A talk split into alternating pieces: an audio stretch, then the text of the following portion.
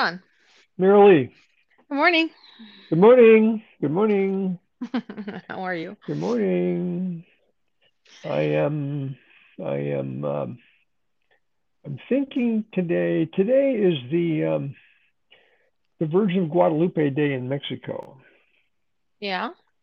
and um, it's a very interesting story in relation to how I view you. I think in some ways it's a gender cross, but it's interesting. Hmm. Um, how are you, by the way? I'm excellent. Today is 1212. There you go. Yeah. Anyway, I'm excellent. So go on. So, um, there was this guy. There was this guy in Mexico uh, named Juan Diego, Yeah. who turned out to be a, a saint. But he was a very uh, under the radar kind of a guy, quiet, whatever it was. Uh, but people knew he was different, and he said that he had seen the Blessed Virgin Mary. Hmm. And the bishop thought he was full of shit, as usual, you know. Sure. And uh, so, um, what apparently, as the story goes, was that uh, uh, he went, he he um, somehow went to the bishop uh, to uh, to make his case, and the story goes on, and and um, then he went to ask the Virgin Mary again what he should do, you know, because he was being abused and so forth, and the and then there was a um, uh, his uncle fell ill, and so we got a we got an ill uncle, a a priest who says he's crazy, a bishop who's trying to figure it out, and Juan Diego who is dancing between all of them trying to figure out what he wants to do, and uh, so he gets another aberration from the Virgin Mary, and she tells him, you know, how can I convince the bishop because he would be the he'd be the power guy Yeah. that this is real. And she says, Go pick some roses on the hill and go back to the bishop. So he does. He goes to the bishop. He opens his cloak, and dozens, according to the story, dozens of roses fall out, and a vision and, and a imprint of the Virgin Mary appears on the inside of his cloak. Hmm. That turns out to be the um, part of the one of the canonization proofs that the guy was not kidding him, that was not kidding, and everybody was wondering about him and so forth. So he's this wonderful low key person. But as it turns out, you know what he really was? Hmm. He was an Aztec prince. Huh. Okay. And so he had he had the secret he had this identity behind him he didn't he wasn't aware of. And they find Hmm. out through history this guy's an Aztec prince. He's coming in as an ordinary person with the power of miracles, Interesting. and he's an Aztec prince. From where? I, uh, well, wherever the Aztecs are, I suppose that's South America, someplace, right? Mexico. Where is that? That's uh, that's uh, moon. Is that uh, moon? But I mean, Moon- how did you how did he find out is what I mean. Oh, I think that it was just it just a um, history. I think history, Huh. history. His story? Yeah, his story. Yeah. I th- I think I think that uh, um, uh, I it, it's a cited story. It's cited, therefore, and it's cited by Britannica. So I think that it's probably vetted. That the story's probably vetted that well. But what I but I'm just I don't know if you're picking up on what I'm saying here. Uh, but I'm I'm writing a book about this princess right. who is not quite clear yet who she is. hmm hmm you know? Yeah, it, it's running parallel for sure. Wow. and what do you know? And what do you Mhm. know? Hmm No, I'm picking up what you're throwing down. I'm wondering, did did you know of that story prior to, or how'd that go? no, it's like everything else in our life. Everything comes along in the flow as they as God thinks I need to hear it. You know, Mm-hmm. Mm-hmm. you know, it's it's one of those. Oh, by the way, you're on the right track moments. Right. Right. you know as i'm as i'm as i'm looking around at the feast of um of the virgin of guadalupe and i bump into this juan diego guy who turns out to be an aztec prince he didn't realize it Hmm. da da da da Yeah. That is very cool. That is and very it's cool. all interesting coincidence. So interesting history coincidence. repeats itself, kind of. Well, it kind of, you know, but Mm. who knows? I think that it's uh, it it's adds it adds girth Mm-hmm. to what I'm doing Mm-hmm. Yeah. To your story. Mm-hmm. Uh, but there's more in the contemporary world between you and I. Yeah. Uh, I have two books on my desk. One is mine and one is yours. Okay. I have yours uh, marked. Yours is marked to page I... 69, okay. number eight in the Virtues. 68.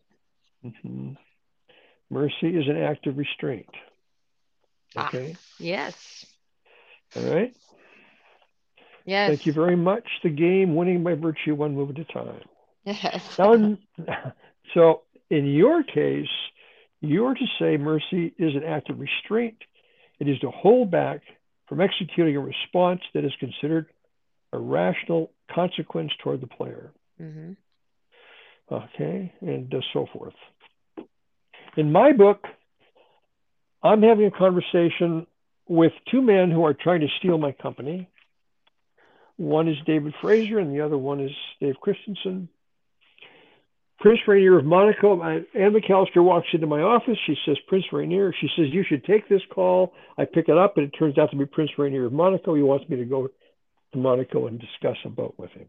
Mm-hmm. Okay. Mhm. At that point, and of course, the people that were in there trying to to pound me to powder all of a sudden realized this happened, and my response to them was, "I get Prince Rainier of Monaco, and you guys get a hockey puck in the teeth." Yeah. Okay.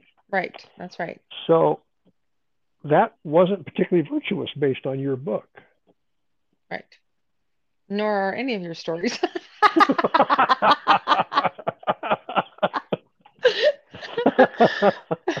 Truth be told. okay. So, right.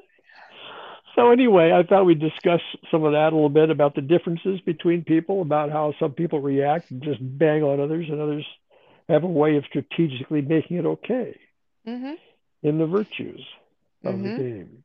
Okay, so okay, this is this is really perfect because now we're starting to see how it's a formula. It's not just, you know, um, individual things that you're you're trying to figure out. That's that's as confusing as the matrix excel itself when you're trying to memorize like everything that I've written in there. You don't it's it's not like that. It's a formula. So, to your point about the hockey puck, about Mhm. mercy, right? Yeah. Mercy is a virtue. So if that's the virtue, what is the corresponding rule? Given the example that you just told me about the hockey puck, this is when we start to see it come together. The corresponding rule that was broken is entitlement. Oh, you mean that I feel like I had entitlement to do that to those guys? Uh-huh, that's right. Yeah, you are warranted or entitled to administer consequence. And that's where I made a mistake. That's where I broke the rule. Right. So I I lost my virtue and broke the rule all at the same time. That's well, that's what it is. Most people are Yeah. operating within the rules. That's all they're doing. Every response is breaking a rule, and that's why they're not seeing the success they want in life because they don't see what they're doing to push love away. So if you don't have mercy on your board, you don't understand what you're supposed to be doing in that moment when, you know, there's been an injustice and you feel that you're entitled to administer some sort of consequence. But when you have mercy on your board, that's when you understand that's when I need to pull back because you, sir, deserve all of this and more. But I love myself more. So I'm going to keep myself high in the canopy and I'm going to let that go. So okay. Um, You know, it's really difficult though for men. Yeah, yeah, uh-huh, impossible. Um, maybe It's not not impossible. impossible. Yeah, because at the moment I'm, uh, I mean, I am, I'm being more like like Sun Tzu in the Art of War. You know, hmm I just won a battle, and I'm gonna, and I'm, I'm gonna put these guys down while I have the chance. Bam, you know, I got you, Right. Right. and I'm keeping my hand right down your throat. Right. I'm But bigger and badder than you. right, and I've hmm just been, I've just been, that's been so stated by an interested third party. You know, it's not just me bragging about myself; it's someone who's very important telling me I am important, and Sure. therefore you guys hit the road. Okay, so, but I mean, why is that bad for me to do that? In other words, what's the, so that, then what happens? You know, do so I, I lose the love of these two guys? I could give a shit, you know? no, no, no, no. It's not about that. M- Remember, it we're living under a mirror. So every time we react contrary to love, it mirrors back to us. And so we're pushing love away, and instead we are going to experience consequence. And what's the, I mean, okay, give me a hypothetical, or is there a hypothetical consequence then that you want to talk about It or not? anything, anything. It just, you know, when when you hear people complaining about their life, life isn't fair. People aren't nice. People are mean. People are, you know, whatever, and we hate on them, hate on them. We don't understand that it's the mirror. It's us. We need to change our behavior so that we see something different in the world. We don't want to take, you know, accountability. We don't want to look in the mirror and go, shoot, that was me. And I did that. Instead, we'd like to say, I didn't do anything wrong.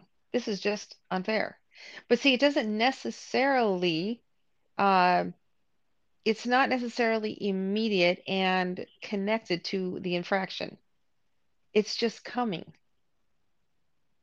You know, like for example, when people do something to me that, you know, I just I shake my head and go, "Really? Really?" Because I know I don't have to do a thing.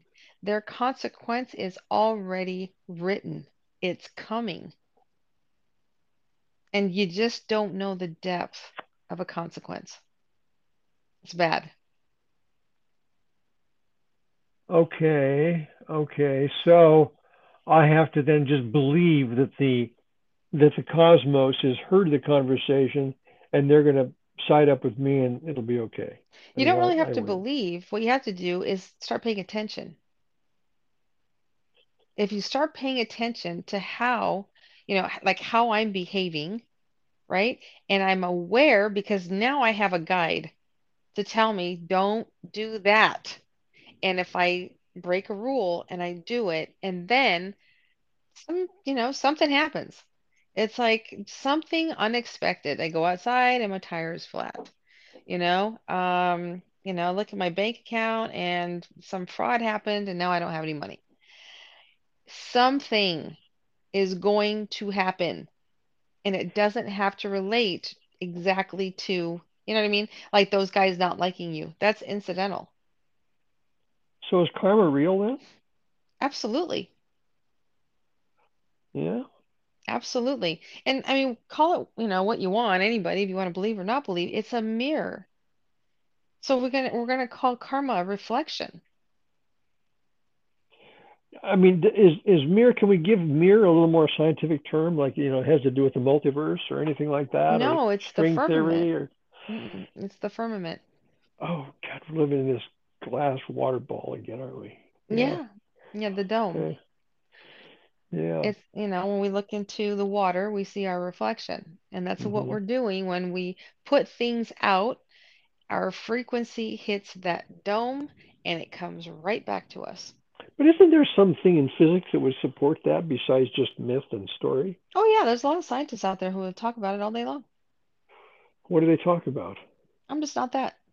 I don't know. I talk about love.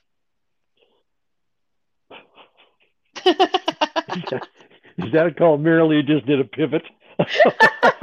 No, what it what it means is that I don't have to have I don't have to be have or be the authority on every subject out there. I don't have to be.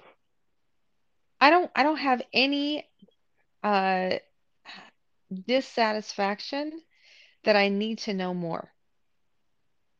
And a lot of people do. They feel like, you know, well, you got to keep learning. You got to keep learning or else you're going to die. True, but not really in that respect.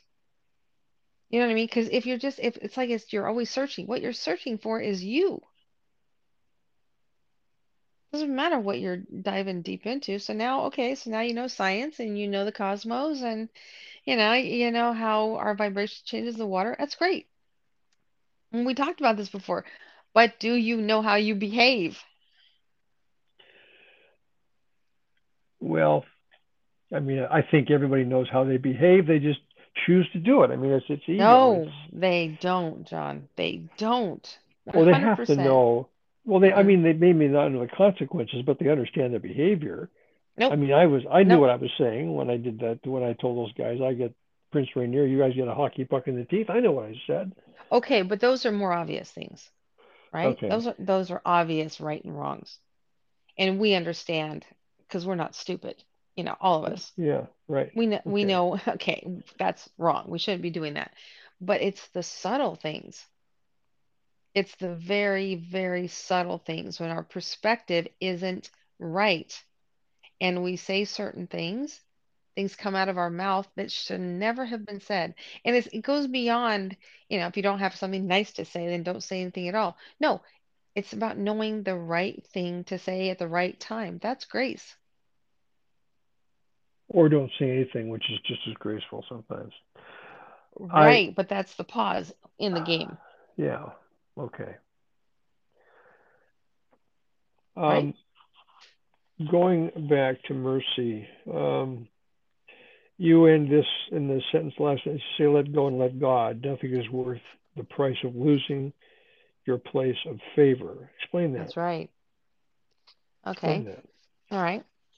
I'll get to it wherever you are. Um, 69, page 69, number 8, mercy. oh, okay, you're at the bottom. Okay, let me just At the read the bottom of the paragraph. Yeah, yeah, All yeah, right. yeah. All Okay. right. So it says mercy is an act of restraint. It is to hold back from executing a response that is considered a rational consequence toward your player. When your player has acted dishonorably or without integrity, show mercy by minding your responses. Never gossip, betray, accuse, or defame your player's name in retaliation. Let go and let God. Nothing is worth the price of losing your place of favor.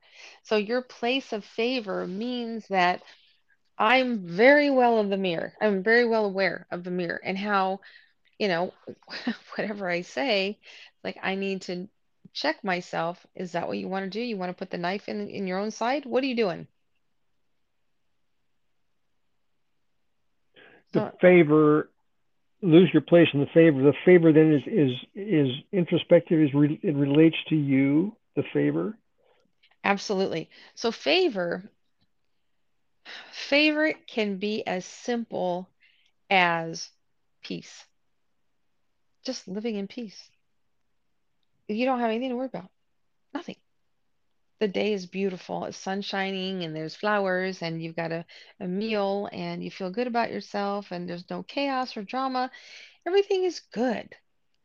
That's favor. But it's easy to take that for granted. Now, favor comes in all kinds of facets because you are God. You are that energy field. So that's why God knows what you want before you ask, because it's already in you. So now I may not consciously know what I want other than, you know, the new car, the house, or whatever. There's something deep inside of me that I can't really articulate. I don't know what it is until I express it. God gives you that. That's what favor is. That's the gift under the tree that you didn't see coming. You're like, whoa, I wanted that and I didn't even realize it. Mm-hmm. That's a, you know, that's a gift. It's beautiful. It's just, and you literally leave the world behind and you start really minding your business so that you can get another gift. You're like a child again. um, those of us who grew up like a prince, not a prince, but like a prince, like I did, Mm-hmm. um, I I have the historical authority to be aggressive Mm-hmm. in my mind. All right. Okay. Yeah. And I played that out repeatedly in my life in various ways. Mm-hmm. Um, and I, it must somehow show because there have been times in public where I've been witness to a something, and uh, like one time uh, we were uh, there was four of us sitting at a, a restaurant in uh, in Kirkland, Washington, and within 12 feet of me there was a thing going on that was tripping my trigger, and I felt this hand. I'm looking the other way. I feel this hand come and touch my knee. and I look to my right, and it's my wife, Mm-hmm. and she's just and she's just looking at me, like she's giving me that, you know, no, no, Mm-mm. no, you just sit down and shut up, you know, Right, no. right. So that's that's part of the knowing who you're with, I guess. Sometimes, um, besides knowing yourself, sometimes you get a little help from somewhere, like you know, That's right. don't do that, don't do that, you dummy. Well, that's what that's what a good woman will do. Uh-huh. So You what does know? a good man do then? What does a good man then do to the to a woman? I mean, guys, maybe women don't do that, do they? Women don't get out of control like that and just tip over the table and kick the guy, right? Oh, No. some women absolutely do. Absolutely do. And and men will attest to that. And women are, you know, they'll say batshit crazy. They haven't tamed the beast shit yet. crazy. That's, that's, that's a female trait. Batship crazy. Batship Yeah. crazy. I see. Mm-hmm. Okay. You know, and other women go, "What are you doing? What are you doing?" That that's so out of, you know, um, so far removed from who you are. As, you Yeah. know, yeah. Yeah. Hmm. And um, you know, it just it's it's literally just being so far out of tune with yourself. And and nobody's showing or has shown us ever how to get in tune. Well, you're kind of doing that, I think. Yeah. Seems to me that's Yeah. the answer. We're talking about the answer here, and I'm making admissions that I probably shouldn't make in public. But uh, What? Uh, yeah. no, I mean, Yeah. who wants to admit he's a loose cannon? I mean, I'm not. I mean, I'm not that bad. I don't. I don't do that stuff. I Yes, mean, you are. you know. Yes, you are. You are. Nice try. No, you're downright scary, John. Yes. okay. Um, No, okay. mhm. Okay. yeah, right. yeah. hmm I mean, you know, it's good to have you on my side. Um, yeah. Well, what an But interesting pair we make. Okay. yep. it's, it's called the balance of uh, Yeah. physics, I suppose. The balance. Yeah. Well, you know, um, so I, I've noticed that the trend right now has been set, and it's men who are taking the lead with the game. I love it. That's fascinating. That's all right, fascinating. right? Oh, God. But it's perfect. I mean, not that I don't want women to play. Women need to play. They need to know what the heck's going on, you know. They won't know what's hmm going on with men at all. And and it, they're totally turning the tables because all of the tactics that women use to snare that guy, right? And all of a sudden he finds hmm out, oh my God, they're not going to work anymore. And and yeah, there's going to be a change in the fabric. Absolutely. I love it. So, but I mean that that knife cuts both ways. Why wouldn't why wouldn't a woman be as interested in it as the man? Is it because the man is the hunter gatherer? Is it is the No, What is the deal? because men never proclaim to know love. Is it are because it's just bad juju for a guy to admit that he no? no, no, no, no, no, no. It's not. It's just not his makeup. You know what I mean? It's like he's not going to admit that he's the flower. He's the gardener. You know, he he yeah, he's got to understand how to do it. How do I make that flower grow? And I mean, men don't, they just don't. They're, they're more open to say, show me what I'm doing wrong. Like, what what's going on here? How do I do this? Much more receptive. Where women already feel that they know love because they are loved. They're expressive and they're nurturing and they give life. They raise children. They cook meals. They, you know, they please their man. They're givers. They already feel that they know what love is. However, they don't see what they're doing to cause the pain in their life, the disappointment from the man, all Well, their then they need the book as much as men do. They just don't absolutely realize it. They just don't realize it. exactly 100%. But that's why I'm saying men are leading. Yeah. Hmm. Way more men are reading the book than women. Hmm. I can tell you that for a fact. Yeah. And I love it. And and here's the thing too. What's interesting is men because it's logical, you can't argue with it. It's logical. It makes sense. And that that plays to a man because he's left brain. He he wants it to make sense. He needs answers. He doesn't need philosophy. Okay? He doesn't want to be told what to do. He needs answers. And damn if it doesn't make sense. So, so there. Okay. Yeah. But women, hmm women get all uncomfortable. Very uncomfortable. hmm Is there any entitlement running around in there about who's who in the zoo? Uh, do women feel like they don't really need to do this? Absolutely. That's what's going on, isn't it? Yep. Kind of. I mean, that, that's where the mistake seems. That's the, seems the core of the mistake Right. is that the women don't believe they need it, and the men are tired of pushing their shot. So Um, this, hmm So if we continue this way, men are going to raise their standard and they're going to be able to identify their player immediately. They're going to know what to look for. They're going to see it, hmm and she won't. She will not recognize what she's doing. hmm Okay, so that that gives him an out. And and it's and here's the thing. He never has to feel guilty about it anymore. See, typically the MO of a man is to become a jerk and make her break up and leave because he's a coward and he won't do it. And that's how it goes. And and then so that's why the statistic is that women leave men, men don't leave women. Yeah, it's because you guys are weak and you make us do it. Okay.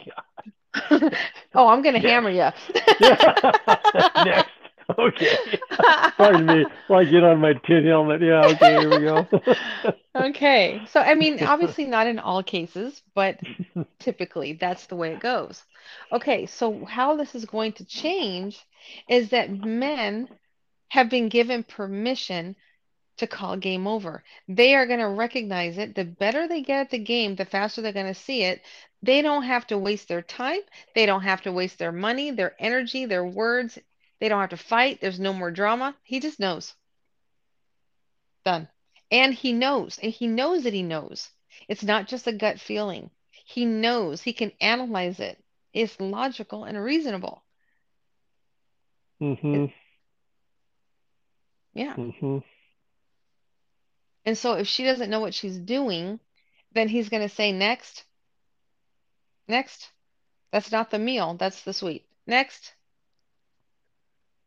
So at some point, will women figure this out and start to read the book? I don't know about that. But here's the thing. What is really beautiful about this is that with men leading the way, they become empowered. They understand what they're supposed to be doing. Like it, it's clear now Where before it's just the world weighs heavy on men because men are supposed to know what to do. You're the leader, you're supposed to lead, you need to know what to say. You don't get any feelings, you don't get to cry, you need to get strong, you know, and protect the women and children. And the guy's like, hmm "Oh my God, I'm just trying to figure myself out, and I have to figure you out too because I don't know. I don't know how to figure out women." So what happens is he gets to figure himself out as he's observing the world around him. When he does that, his standards elevate. When that happens, he knows how to treat her. He becomes the gardener. Now, this woman who has been working on herself, you know, she's she's because women are just so beautiful. They're just such beautiful creatures, you know, and so she's really wanting to be everything that she is. She's just so damn beautiful. And when she's working on herself and he goes, Oh my God, that's my meal right there. He's going to honor her and he's going to know how to treat her, how not to blow it, how every moment of every day he knows what to do. And it's not even difficult. It was about removing the ego. Hmm And now this woman falls so in love with him. She blooms. She wants to make love to him. He never has to ask. Now all of a sudden she wants to be sexy. Now all of a sudden she's putting heels on and perfume on and meeting you at the door and there's food on the table and she's wanting, you know what I mean? It's like, whoa, what happened? It's because of you. You became the gardener. And it's just a shame that at this time, men, you know, there's so many men out there who just they don't have the key. They don't know how to unlock the woman. Well, it seems to me we're discussing almost Darwin's evolution, the origin of the species here.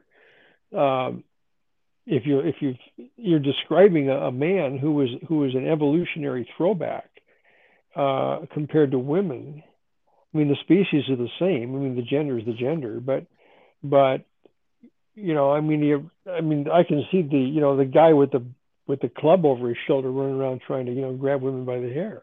But that's Um, entitlement. yes, I get it. I mean I yes I understand, Right. But that but evolution is a slow process. only because we haven't had instruction. There's no Well, reason yes, to look in the mirror. Uh, It's like, you know, if a guy is blessed with good looks and charm, right? He's got a great smile, he's enthusiastic. It's so easy for him to get women. Because women, again, have not been trained what to look for. yeah. I mean that guy's a bad bet typically. Yeah, Um, because it's easy. So it's easy for him to just kind of like, you know, lay with all kinds of women going, man, I'm a stud.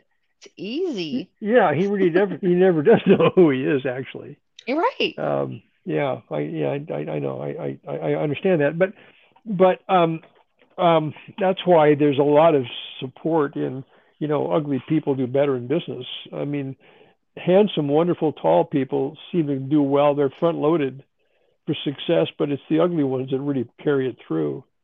And That's um, that's that is definitely, I mean, I kind of fooled myself, I guess, but that's definitely why I really focused on character with my with my kids because they're beautiful. You know what I mean? Like they're tall and handsome and they're just, you know, they're just yeah, beautiful looking people. yeah, And it, that could be really easy for them. And I said, no, it's all about your character. He said, you get that down. I said, now it's going to be easy and it's going to be beautiful. yeah. I I well I I don't have a lot of experience with that kind of stuff. I mean I you know I when I was working with people that were working for me, I could see I could see how the handsome ones did better than the not so handsome ones, and you know the front loaded thing. I call it front load. hmm You know I got great front load success on people, but I, I knew who was gonna who was gonna right the ship when it tipped over. Um, You know what? It's so funny though. You know, men, I think there's an assumption a lot of times that if you know, if you don't have the looks, it's like you got to lower your standard to, you know, an average looking woman. However, it's not true because women aren't like that. It's about vibration. if you're vibrating love, she will come. She will. Because a woman is beautiful from the inside. A true woman who knows herself is beautiful from the inside. She's not so caught up in her external. She's feeling that vibration going, God, just, I'm so attracted to you. And that's why a lot of times you, you'll see this average looking guy with this beautiful woman. hmm The other day I was watching a video. I wish I could remember what the what the um what he was talking about. But the guy was nothing to write home about. I mean, he was really just, you know, just an average guy. But the sound of his voice was very attractive. And it, it captivated me. And I was just watching him.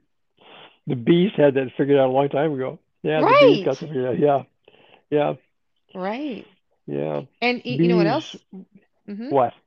No, Go gonna, what else I have observed is that the closer you get to being love, okay, when you start to really understand what it is, you, the closer you get to your core, your voice changes.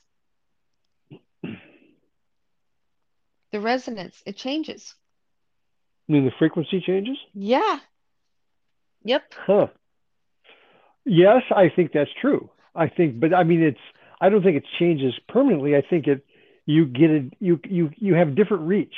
You have different reach in your in your tone quality of your voice. I think. I think. I mean, that's my interpretation of what you're saying. But I I think that. Um, Well, okay, if you listen to audios that are tuned to 528 or 432, you know, it's mhm. um it's resonating with us. that tone. So when our, you know, as humans, our tone, our voice box literally starts to get in tune, I should say, and it becomes pleasant to other people. Sure. Yeah. I I yeah. Sure. Okay. yeah. Okay. Was that a like a yeah for real? You're like, sure, Marilee. Well, I, I think it's. I mean, I think there's there's a lot to it. I mean, there's a lot of studies that go all the way back to Pythagoras and comes forward to you know Eben Alexander and you know uh, sacred acoustics and hmm everything. You know, and your hmm drums and you know my rotating B wings. I mean, it's Right. frequency frequency is a big deal. hmm And uh, and I you know people have thought for generations that bees that bees actually created a, a almost a um, uh, a, a time dilation in front of them. If they flew into a time dilation, they did not fly through the air like an airplane. They created a time dilation that they got sucked into. Well, that's not true. They, you know, bees bees communicate by rotating their wings, so they they don't just fly; they talk with their wings too. Hmm. And um, that's why when you um, uh, if you bump into a hornet's nest or you get in a, a hornet or someone gets in trouble, for Yeah. example, Yeah. uh, the, the, the, the wing frequency changes and many hornets will show up if that be the case. If that guy's really in trouble, he's calling all his buds with his Mm. wings. Hmm Hmm. Yeah. Kind My of like it, friend, uh, mm. hmm, Uh, it re- reminds me of your crow story when you killed the crow. Oh God, yeah. Oh dear me. And oh, they all came after you. They came after me. Oh dear me, yeah. I mean, that's case in point. I mean, they did. They, they, they, they figured out very quickly where I was, you know, where that shot came from. Gosh. And uh, they, I don't know. I mean, I was, they were dive bombing me. I was in trouble. I was, it was just like the birds. They were coming after me. They were pissed. Can you I imagine? had, I, I, yeah. I mean, it was real. I mean, it was, it was the movie. It was the movie, but it was real. It was not, Yeah. you know, it wasn't. Uh, yeah, they came for me. Wow. They were going to take you out. They were. Oh yeah. Well, I mean, it was such a random thing because I, I mean, I, I didn't mean to, to shoot the crow, even though I mean, it was, it was an absent-minded, brainless thing. hmm I just raised up my pistol. It was loaded, and I squeezed off a shot. And it's like you're looking for a target, right? You're looking for a target. Target. hmm I'll just squeeze. And I squeezed off this shot on this crow, and I it was brainless to me, Mm. but I hit the crow, and he was way up in the tree, and he does this this sort of Second World War spiral death fall coming down out of the tree, like one wing spinning around, squawking on the way down, oh gosh. all the way down from the top of the tree. And I'm sitting there and I'm thinking, oh my God, what did I just do? Well, in the time it took him to hit the ground, I I don't know what the first adopter crows were that came in, but the sky damn near turned black around me with crows. Oh my gosh. That's, I mean, it's an amazing story and it's a heart-wrenching story. Yeah. I Well, mean, the they end of the all come story was together. Hmm, right. ahead. But the other part about it was is that is that after so I hid in the house. I went hiding, you know, to get away from them. They couldn't they Right. couldn't they couldn't get. Of get me. Of course. hmm And then uh, I waited until they had did whatever they do for their dead brethren or whatever.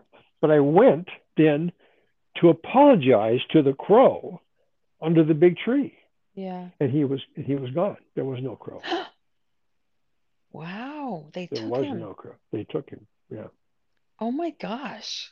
somebody took him, but he wasn't there. There was no crow. And I, I mean, it was a real event. You know, I didn't dream all this stuff. It was real. Yeah, yeah. But they they took him off someplace and they took care of him. Whatever. That's what I want. I want to be able to talk to the animals like that. There's a lady that does that. Know, I was telling you that she was talking to that black, um, like a Black Panther or something. It's just the Yeah, most amazing story. Yeah, I need to I adopt a agree. crow. Yeah, that's, that's Yeah. great. I I don't know. don't, I yeah. Well, I don't know. Yeah, yeah. Go ahead. Um, I mean, I don't know. I, I, I, the crows are. I think before I'd adopt a crow, I think I would figure out how to. Uh, I don't know. Maybe you know, give them, talk with them, but let them go wild. You know, like don't have well, them. yeah, not I mean, they, because they return. I mean, they will. Yeah, they will return to the same place. Crows like roosting and then go to work. Hmm. Um, they don't. They don't fly willy nilly. They go off and roost at night. They come back to the same place and work the same territory like they're worker bees. It's like Hmm. going to the factory. If you've got a crow looking in your window at you about when's breakfast, that crow will roost at night and come back and just keep doing it. Or if you see Oh, the yeah. crows on the wires, the high wires going along, Yeah. the, you know, the whatever it is, those are the same crows. Those are not transit crows. Those are the same guys. They've been working the territory. Mm-hmm. You know, they're taking a break. Let's take a lunch break, says the crow. Right. Well, I'm just wondering, you know, because I have this relationship with them, right? And they know that they're like dogs now. And they just tell I me they're know. hungry, you know, and then I go out there and it's like, all right, I'm obedient and I feed them. Yeah. You know, but I'm wondering if, I mean, what if like one was hurt? You know, what if somebody got hurt and they brought him to me? Well, then you would take care of the crow. Right. I Oh, mean, of that that would obviously. I mean, that's that would be a wonderful thing if that if that actually if they if they cross that if they were able to cross that line, that would be Right. amazing. It would be amazing. Right. Um, we have um, we feed crows or we feed little birds actually little tiny birds here. Yeah, in the, my layout is such that we have this thing hanging down between between uh, um, Liz and Will's house and my place, our place, and uh, there's we have we feed them you know be, stuff birds.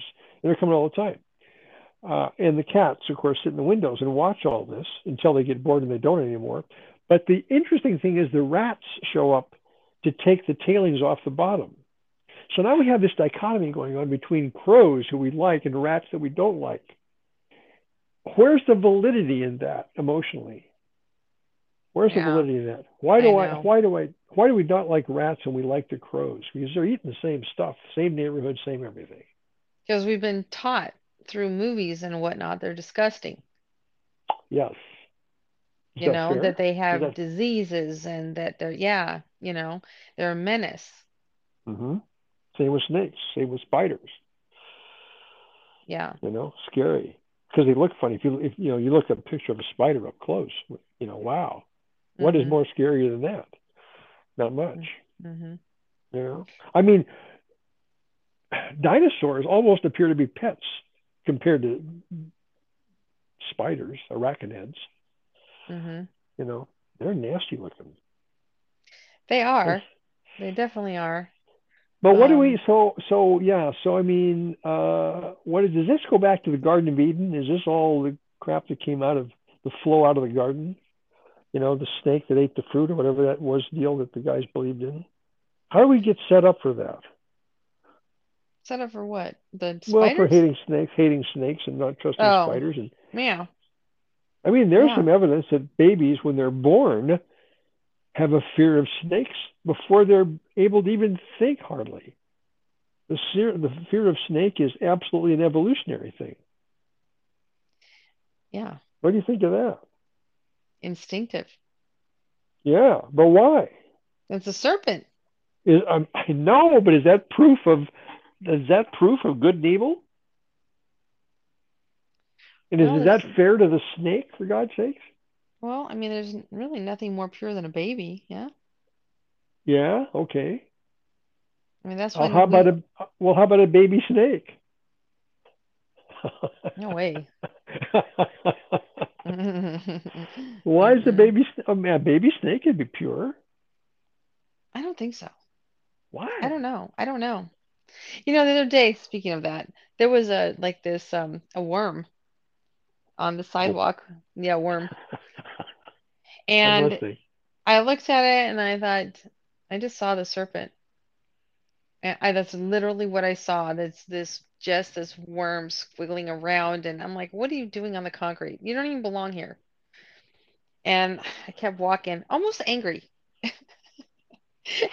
Well, that's part of the training you're talking about. That's part of the evolutionary training you've got. You know, isn't that part of the same thing? You have this you have this knee-jerk reaction, this automatic reaction to the Yeah, like worm right, like almost just I just hmm yeah. lost in the puddle, trying to figure out where he's at. But what I did was I picked up a leaf and then I scooted him over to the dirt where he'd be Oh, so you did something nice to the worm. I sure did. You didn't just walk on the worm. You took it nice. Yeah. No. No, I But you saw acknowledged him. you saw hmm hello worm. Yes.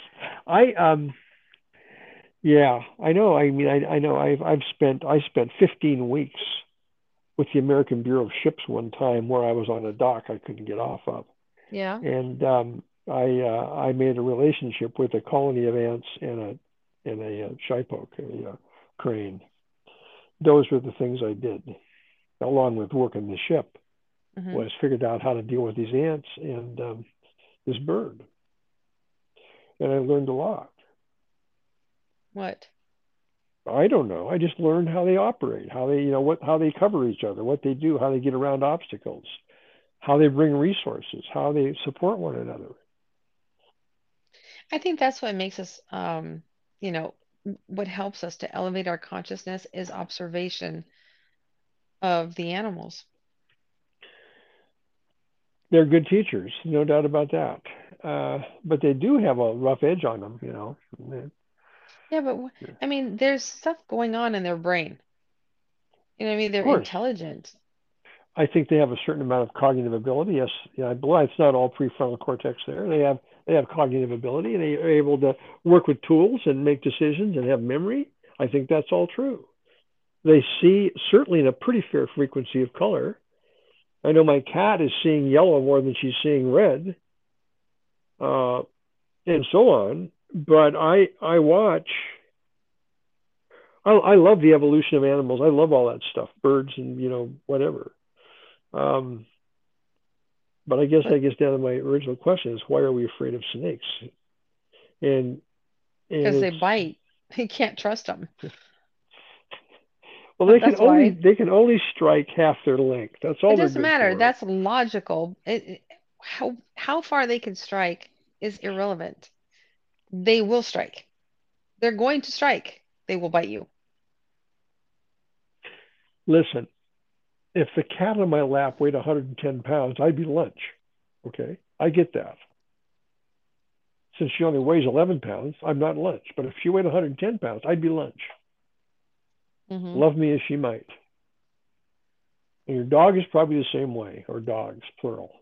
hmm You know, at some point, they are animals, but we, you know, we are a higher order, but we don't, we're not a demonstrated higher order necessarily based on the way we act. That's why we love our animals so much because we wish we were more like them. I think this is all my opinion, of course, but Well, um, when when you see these videos of people, you know, domesticating their lions, right? hmm And I mean, animals that we typically would be terrified of. Like, what are you doing with that alligator right now? You know, what what are you doing hanging out with the sharks? We just sit there we're afraid. But it's it, it comes to an understanding and a respect for their intelligence and for their ways, what they know, how they respond, what their knee-jerk reactions are. You know, it's like learning to immerse ourselves in their world. And that's respect. And that's where compassion comes from. We understand that they could kill us at any moment, well, yeah, it didn't work out for Siegfried and Roy. I mean, that's what happened. You know, Yeah, these well, guys are working with these guys, these lions all the time, and next thing you know, why? Is, I don't know whether Siegfried or Roy, but one of them got right. mauled and damn near died. You Well, know, yeah, they put so the you, line down. Who who knows though? I don't know anything about taming the lion. I don't know their method to do that, you know, what the relationship was. If it was it was obedience by fear, you know, and finally, you know, the lion just said big F you, taking you out. I'm sick of you. And I'm gonna do it right here in front of everybody. I think Peter did. That's a John move. yeah, Marilee. I know. Okay. But it's true, you know, and that's that's literally where compassion comes from. We have to understand. It's like stop being so damn arrogant and start yeah. looking around that every one of us is here for a reason. And you know, we're here for a reason. And we have our own intellect and our own ways, and we have to just respect that. You know, it's like look at the turtle walking and he just he can only go so fast. Stop kicking him down the road because you want him to go faster. He doesn't. It's not his way. And we all have Interesting. to. That's an interesting physical. I mean, a physics paradox there too, with the Mm, turtle. That's hmm Zeno's paradox, What? where um, well, because every time Zeno, who was a who was a Greek, is chasing the tortoise, the turtle, and and he, Uh, he can never catch him. That's um, because because in physics, every time one moves, the other moves, and regardless of how small the move it is, the move it's still a move. So you can never catch what you're chasing, and that's a hmm lot of what quantum mechanics is about. hmm You know, it's about observation in that case, where things happen only when they're observed, and of course that brings us into an entire Right. universe Totally. of what is what is existence. You know, hmm you know, and um, Right. I still I'm still having a hard time with your firmament idea, but um, I mean I under, I can fit, I can see it. Well, with okay, so look, then, but you just you just took us there. So the whole idea of quantum mechanics is that, you know, it, it's nothing until you until you observe. Well, in, in, in certain types of atomic structure, that's correct. Okay. Okay. Well, if we're not observing the firmament, if we don't see what's going on, we're oblivious. We don't know how it got created. But I what what is the observation? I mean, you're you're talking about the observation, look at the observation is what a hellhole we live. People are looking at it going, "Oh my God, the problems." Like, yeah, stop talking about it, talking about it. Talk about the solution. Let's mirror that. We're observing the problem and creating more and prolonging it. Stop doing that. We need to focus on the answer. uh, And I've just been waiting and waiting, talking about all this stuff for so many. I mean, mm, no. And finally, I mean, there was well, a but I mean, I mean, I mean, people think that, that this year, next year, people think that the the big change is on us. To happen, Absolutely, absolutely, absolutely. and there's every all the markers are there that I can see. Traditional, all the traditional markers are there. I can see that. I'm just based on terms of attitude, war, aggression, all that stuff. Mm-hmm. I can see all that. But I don't think that's what people are waiting for that seem to be in the know. They're waiting for something else. Oh, it's like big. this is yeah, okay, big. Mm-hmm. It's You know, big. what does big mean? What is big in context? I mean, you know, because I mean, we're used to endless proxy wars right now. Endless proxy wars. What we're, what's what we're accustomed to.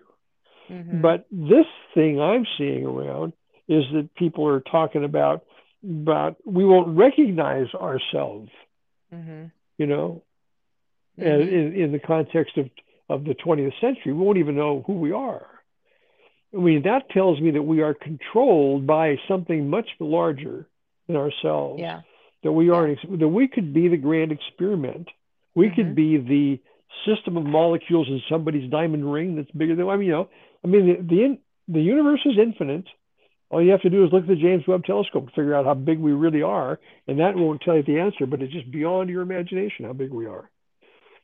Right. So why? W- so it's not that far out to think that we are, we are, you know, we've screwed up the experiment. And somebody's going to spin us around so we get it right at this time. But what does that actually mean? Because we're so finite. I mean, we're so finite. Why do they care? We're so finite. we seem to be, We're not infinite. Yeah. but we are. I mean, We're well, we're infinite if you believe. Well, Yeah. we're, We're- we're infinite. Because we're. Go ahead. Hello. Ta-da. Uh-huh. Go ahead. Go ahead. I'm talking too much. Go on. We're on. finite because we're in a physical sense. It's limiting, but we're infinite without the without the finite, without the the vessel. So we have to make sure that we're focusing on what is infinite in us. That's who we are. Yes, I mean that's I mean that's a theist position, and I, I understand that. Yeah. You know, but an atheist doesn't buy into that. So what is going to happen to the atheists then in this new this new system? Are They just going to become believers all of a sudden? Um, dig that. However,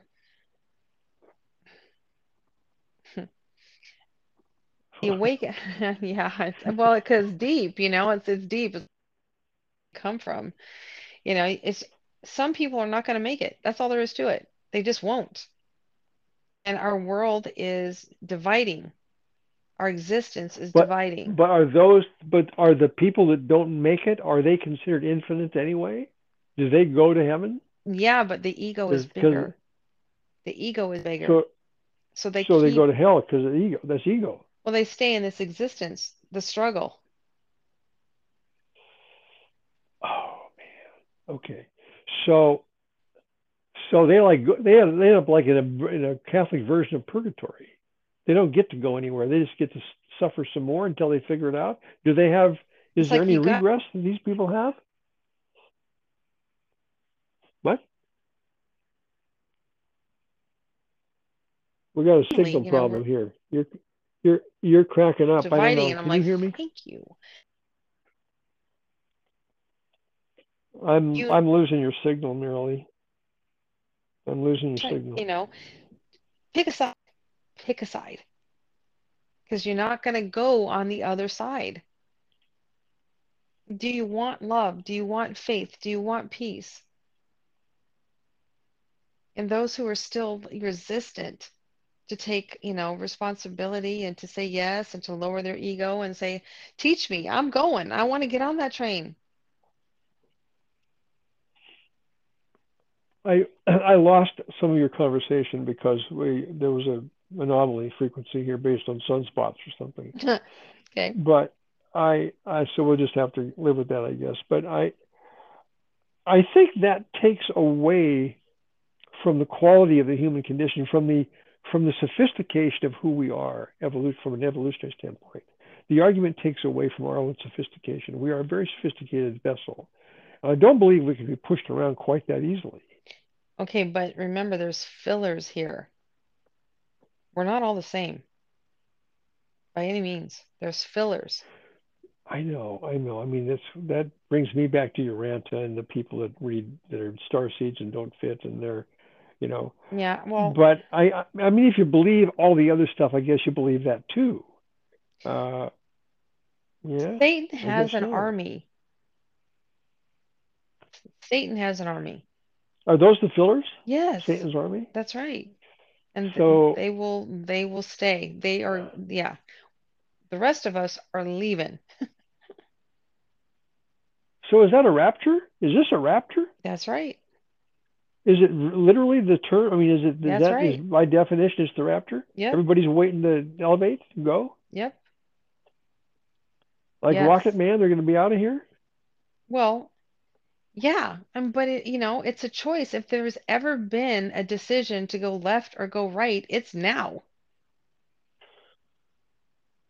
You know, we've been Well, but I mean, don't you carry all your baggage with you? What if you got all the baggage? You make a decision to go right or left, and you know you you uh, Well, I mean, m- okay, so then we get back to mercy, right? It's like, okay, so that's you've where we done started. That's where we right. started. Right. So we, okay, so God is very merciful. So meaning that, you know, you understand that you've been blind your whole life, you know, ignorant to the truth. You've been operating in ego this whole time and you've done a lot of selfish things. Well, you can repent. You can sit there and, and wake up and just go, I don't want that life anymore. I want to know who I am. I want love. Choose it. Well, sounds to me like I'm on the wrong side. You plan to save me anywhere along the way here? What are you talking about?